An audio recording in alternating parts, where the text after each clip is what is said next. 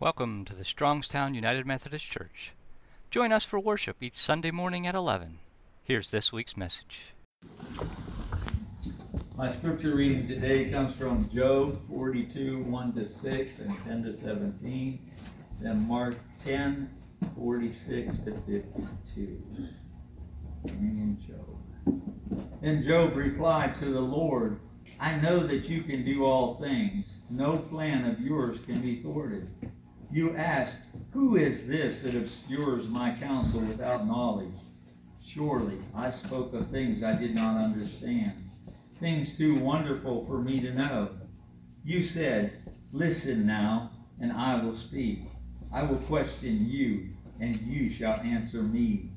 My ears had heard of you, but now my eyes have seen you. Therefore I despise myself and repent in dust and ashes. After Job had prayed for his friends, the Lord made him prosperous again and gave him twice as much as he had before. All his brothers and sisters and everyone who had known him before came and ate with him in his house. They comforted and consoled him over all the trouble the Lord had brought upon him. And each one gave him a piece of silver and a gold ring the Lord blessed the latter part of Job's life more than the first. He had 14,000 sheep, 6,000 camels, a thousand yoke of oxen, and a thousand donkeys. And he also had seven sons and three daughters. The first daughter he named Jemimah, the second Keziah, and the third Keren Happuch.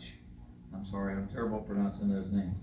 Nowhere in all the world were there found women as beautiful as Job's daughters, and their father granted them an inheritance along with their brothers. After this, Job lived a hundred and forty years. He saw his children and their grand and their children to the fourth generation. And so he died, old and full of years. And Mark 10, beginning at 46. Then they came to Jericho. As Jesus and his disciples, together with a large crowd, were leaving the city, a blind man, Bartimaeus, that is the son of Timaeus, was sitting by the roadside begging. When he heard that it was Jesus of Nazareth, he began to shout, Jesus, son of David, have mercy on me. Many rebuked him and told him to be quiet, but he shouted all the more. Son of David, have mercy on me. Jesus stopped and said, Call him. So they called to the blind man, Cheer up, on your feet, he is calling you. Throwing his cloak aside, he jumped to his feet and came to Jesus. What do you want me to do for you? Jesus asked him. The blind man said, Rabbi, I want to see. Go, said Jesus your faith has healed you. Immediately he received his sight and followed Jesus along the road. This is the word of God for the people of God. Thanks be to God. Thank you. You'll be happy to know this is the last week for Job. As you can see, it's the last chapter. But we've talked about Job for the last couple of weeks. It's a very interesting story. And I tell people if you're having problems, read the book of Job because you might think a different thought of the story of Job after you've read it. We usually think that when we've done something wrong, something wrong is going to come our way. But we know with Job that God allowed Satan to test Job. And Job, even after all that he went through, losing everything that he lost, and, and his friends are blaming him for sinning and telling him to repent, that he's done something wrong, he still holds his integrity and says he hasn't sinned. And then God spoke to him, but God speaks to him in questions. In questions. He doesn't really answer Job. Now, at this point, Job is answering God. And he says, I didn't know what I was speaking about. It's basically what he's saying. I didn't realize the complaints that I was making because I didn't have the right to do that. So, in a sense, Job repents, but not of the sin that his friends had told him that he had done, or of a sin that we, the kind of sins we think about. So, he is basically repenting because he didn't realize how sovereign God really is. And I think sometimes we have this tendency to try to bring God down to our level. We don't want to think of God as being as sovereign a God as He is because He rules the world, because He has created everything. And He's a God that is above our understanding. And I believe there's a lot of things that we may never understand. Maybe we will when we get to heaven. But I always say if we do make it to heaven, then we're probably not going to worry about those questions that we had while we're here, right? We're just going to be thankful that we're there. But in Job's case, Job is now literally apologizing to God because of him being the human that he is and not realizing how great God really is. And then there's a piece in there that I didn't read it talks about God telling these supposedly three friends.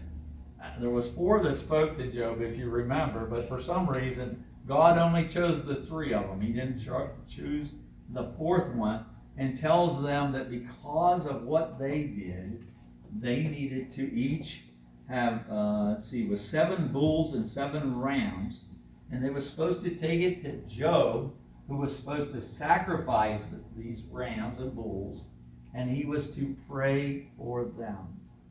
Now, at this point, I wonder if these so called friends would have been more like enemies. And if we think about when people do something against us and we kind of get upset with someone, and how hard is it to pray for that person? To pray for someone that's done something against us or has accused us of something that we didn't do. And I can imagine how hard it may have been for Job to have actually prayed for these so called friends.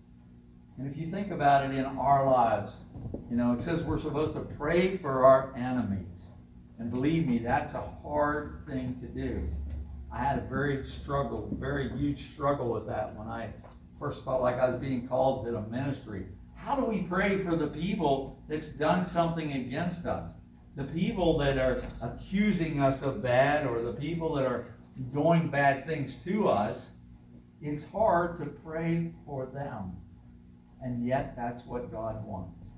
And here is Job. He prays for these friends. He prays for them, and God accepts his prayers. God accepts his prayers for these friends. And then it says that God literally doubled everything that had been taken away from Job. If you go back and look at the number of, of each one of the livestock that he has, now God has doubled this account. And somewhere I read, why would God do that? And if you remember, uh, especially for our Bible studies, I think it was in Numbers, where it talked about that if someone like was to kill one of your livestock, you had to give them double back, right?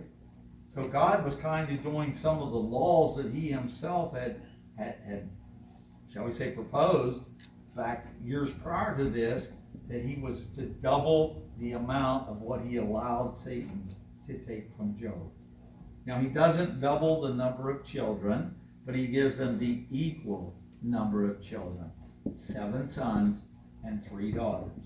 And if you notice in this particular part, it only gives the name of the daughters. And one of my Bibles said that was because of the beauty of the daughters, number one. And number two, because you know that most of the time in the Old Testament, they didn't get an inheritance. But it says that Job gave the daughters an inheritance equal with the sons. So they all got an inheritance.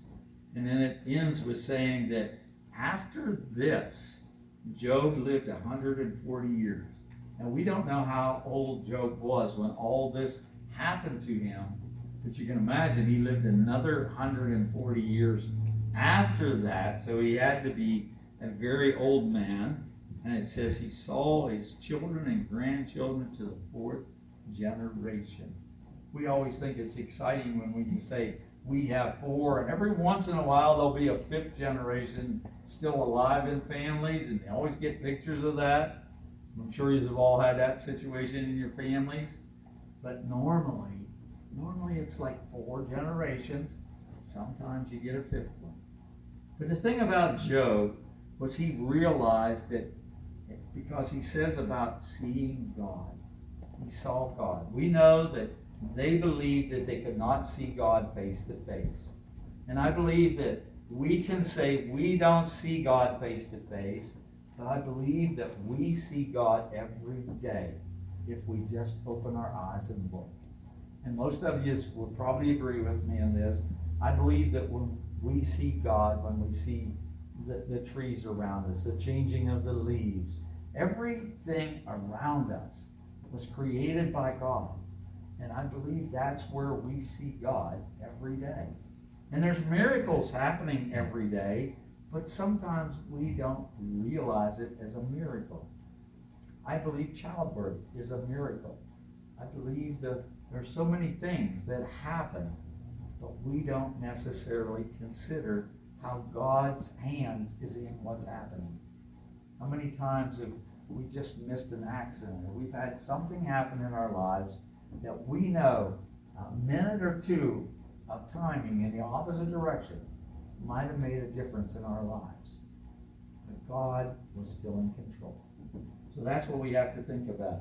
And we have to realize that Job's eyes were open, not necessarily the way we see, but it was open spiritually to God. Even though he was a follower of, follower of God, and he believed in God, and, and he lived a righteous and upright life, I believe that Job here had another insight that made him even a better person and made him realize how important God was.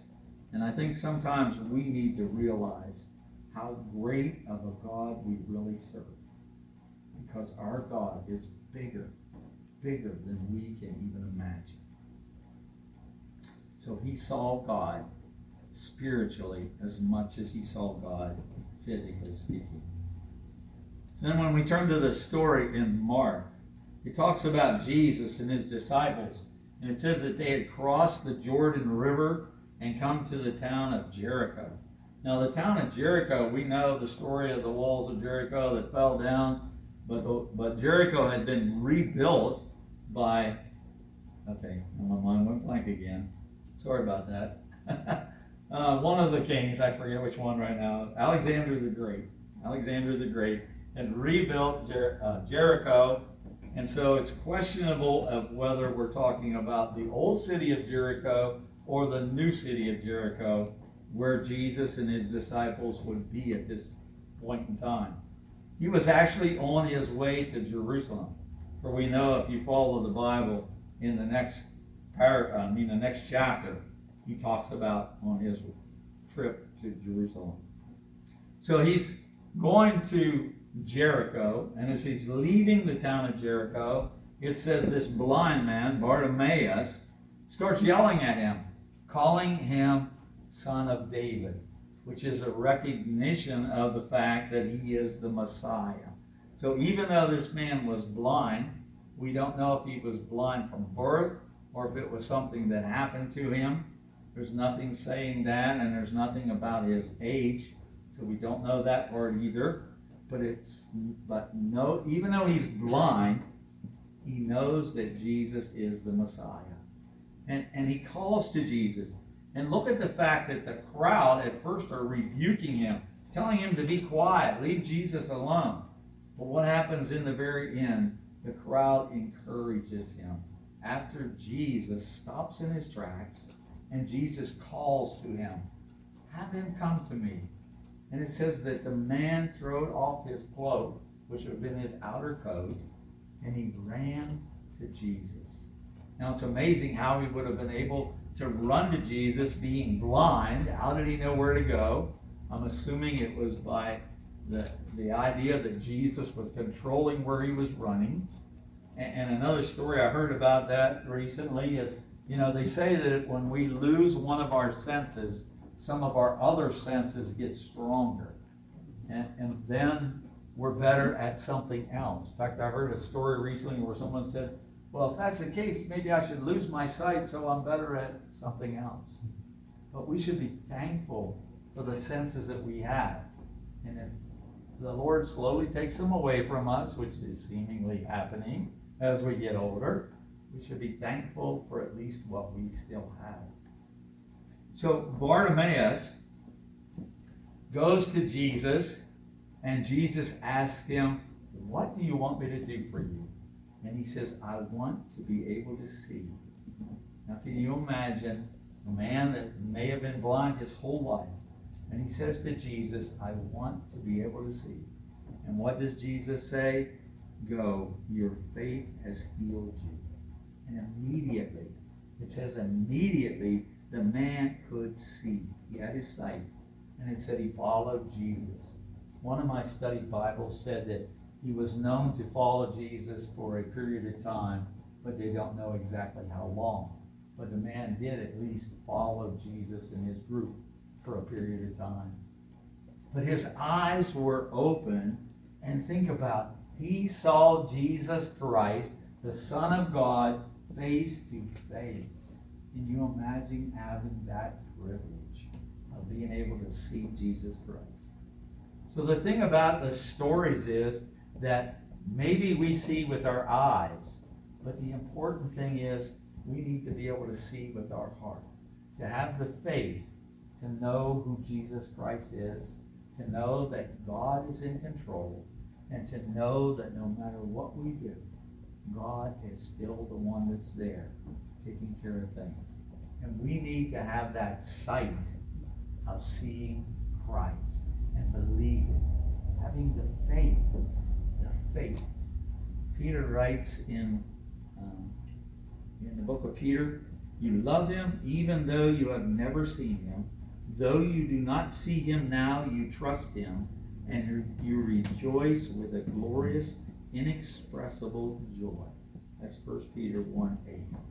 So we need to see spiritually, more importantly, than we need to see with our eyes. Amen? Amen. Amen. Let us pray. Almighty God, we're thankful that we have the faith.